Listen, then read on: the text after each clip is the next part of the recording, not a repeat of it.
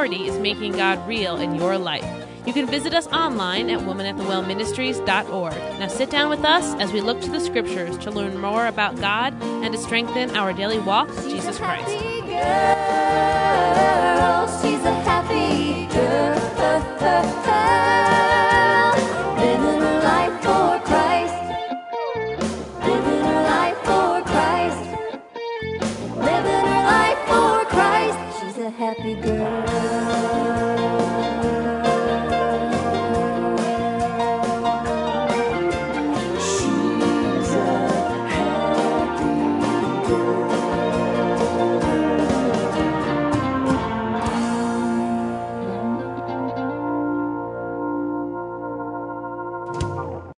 This broadcast, What Does It Mean to Love the Lord?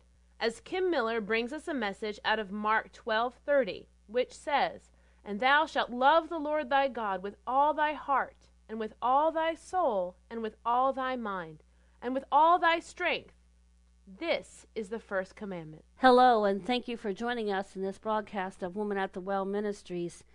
This passage of scripture that we're going to speak from today is set around a group of scribes and Pharisees have come and they are looking at the Lord and they're really trying to to catch him up and to get him to make some sort of mistake. And it always amazes me as I begin to look at this passage of scripture who would look at the God of the universe, the King of kings and the Lord of lords, and question and try to trick a God who came out of love, who came not because he had to, but because he was the only payment for our sins. A God who gave his only Son, and his Son is standing there, God himself, man, looking in the face of those that he came to save as they are berating and persecuting and taunting. And as I begin to see that and I think about that, and I think in my own life, the number of times that I have scoffed on that love. And you say, well, Kim, how can that be? Well, when he gives me a direct commandment and I don't follow it. When he speaks to my heart and I ignore it. When I find other things to do in this world besides talk to him, study his word, fellowship, and commune. When I place things above him and don't find myself in church on Sunday or Wednesday. When I think watching a TV show or reading a book or going to a sporting event is more important than my time with the Lord. Now, those are all activities that are fine until we place them ahead of God. And when I find myself looking at this piece of scripture, I begin to see that in many times in my life, I'm absolutely no different than those scribes who are trying to catch him up, trying to get him to slip up, make a mistake, or basically just looking at the God of the universe and ignoring his love for them. You see, you can't help but think of those things when you begin to let the Word of God flash a light in your own life.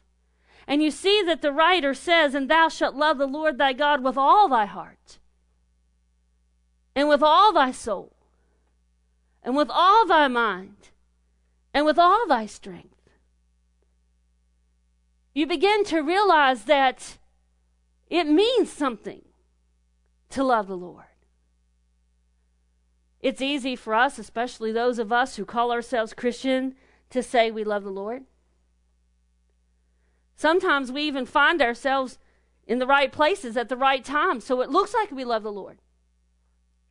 But then you have to ask yourself, why do I go to church on Sunday morning? Is it because I want to learn more about God? I want to fellowship with His people. I want to feel His presence. I want to be an encouragement and I want to be encouraged? Or is it because you're afraid that so and so may notice you're not there? And in doing so, may ask you something and you'll feel ashamed. Or do we strictly just go out of habit because that's what we do on Sunday morning? Or do we go because that's a place we don't fellowship, we socialize? And there is a difference. You see, the Lord asked Peter, Do you love me?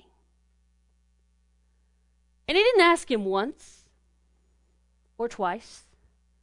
In this particular account that I'm thinking of, he asked him three times. And each time he then said, Feed my sheep.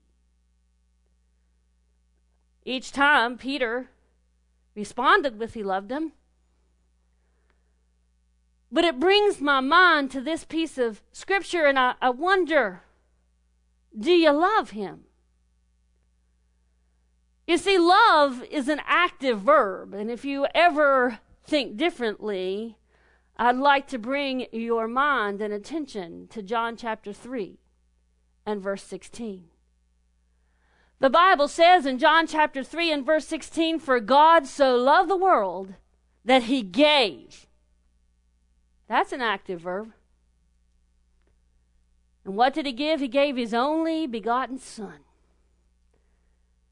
And what did Jesus give because of love? He gave all he had. And what does Jesus require of us in Mark chapter 12 and verse 30? He requires that we love the Lord thy God with all thy heart. That means God is first. He's second, third, and last. And everything else should be around God and His work in your life. You see, it doesn't say to put your family in front of God. I promise you, you will never be the father, the mother, the brother, the sister, the friend, the aunt, the niece, the nephew that you are meant to be unless you put God first in your life. The Bible says that we love Him because He first loved us. The Bible says that He is love. And how can we possibly love one another if we really don't understand what real love is? And He will not only instruct you on what real love is when you have a relationship with Him, but He will demonstrate it to you over and over and over again. And that demonstration of His love to you will always be some form of action. He will comfort you. And He gave you the Holy Spirit that it would dwell within you, that it might comfort you and it might bring to remembrance those things you have need of when you have need of them. And He gave you the Holy Spirit that you would never be alone. And He loved you so much that while He was away preparing a place not made with hands, eternal into the heavens, is specifically designed for you. As we're told in John chapter 4 and verse as John chapter 14 and verse 1. While he was away, he gave you something inside of you because he just couldn't stand to be apart from you. You see, our whole heart. And then he says to loving with our soul. I thought about that for a long time. And I believe that means that we're to give Him our core being, the soul of who we are, what we're made up of, our foundation. He is to be our foundation. And the Bible says that if we place our trust in Him and we build our life on a firm foundation, that He is the rock and that He will never fall. He will never crumble. He will never ever let go. And we will have a solid base whenever the storms of life come, when disappointments come, when failures happen. We have the rock of Jesus Christ as our foundation and we will not be defeated for he gives us the victory. And then it says, with all thy mind. Now that's a scary one. We put so many things in our mind every day, sometimes consciously and oftentimes not consciously. We watch TV programs, and for the most part, what we're watching is okay, but then there's these subtle innuendos. There's these little subtle, bad things that we see. Some of us watch TV shows we should never watch because it puts into the eyes, the windows of the soul, the mind of our bodies, thoughts and we become hardened and we watch sin and it doesn't even affect us anymore. And then sometimes we read stuff and it causes us to doubt. Now we need to be as educated as possible that we might be a finely tuned tool for the Lord. We need to study His Word and we need to do the things that we need to be cognizant of world events and how we feel in the world and how we're placed in the world that we might be better tools for Him.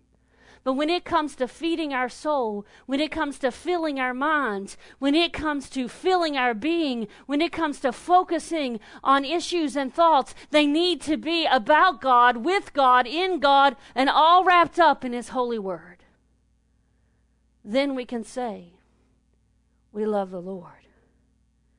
And then finally, in Mark chapter 12 and verse 30, he says that we are to love him with all of thy strength.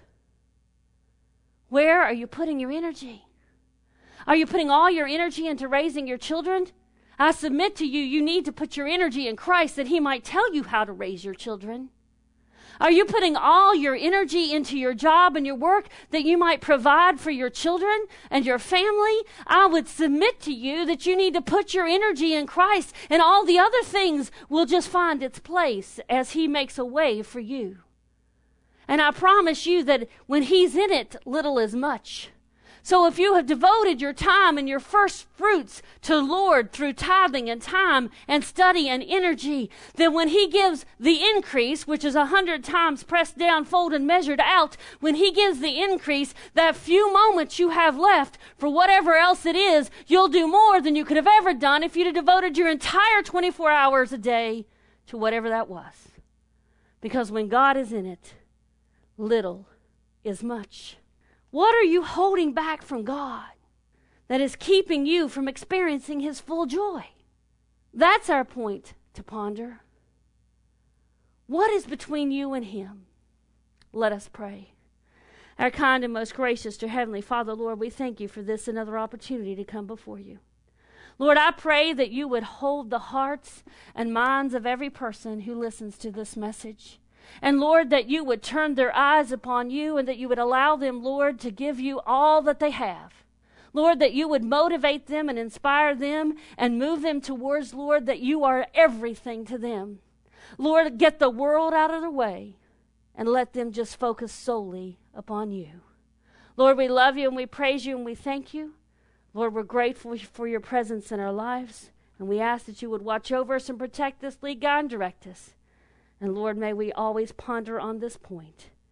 What are we holding back from you? Here I am, Lord. Take me. In Jesus' name, amen.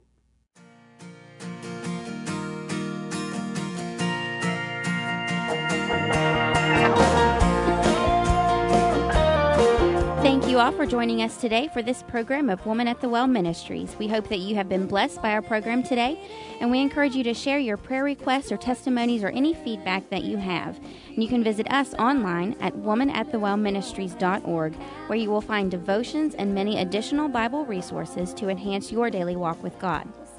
Woman at the Well Ministries is a nonprofit organization dedicated to serving our Heavenly Father, and it is through your loving and generous support that our ministry continues to bless others. If you're interested in partnering with Woman at the Well Ministries, please feel free to email us or write to us at Woman at the Well Ministries, P.O. Box 875, Milton, West Virginia 25541. We would also like to thank the gospel group Fudge Creek for letting us play their hit song Happy Girl. We greatly appreciate your thoughts and your prayers, and you are all in our prayers. Remember that God loves you and you are loved. Have a wonderful and blessed day in the Lord.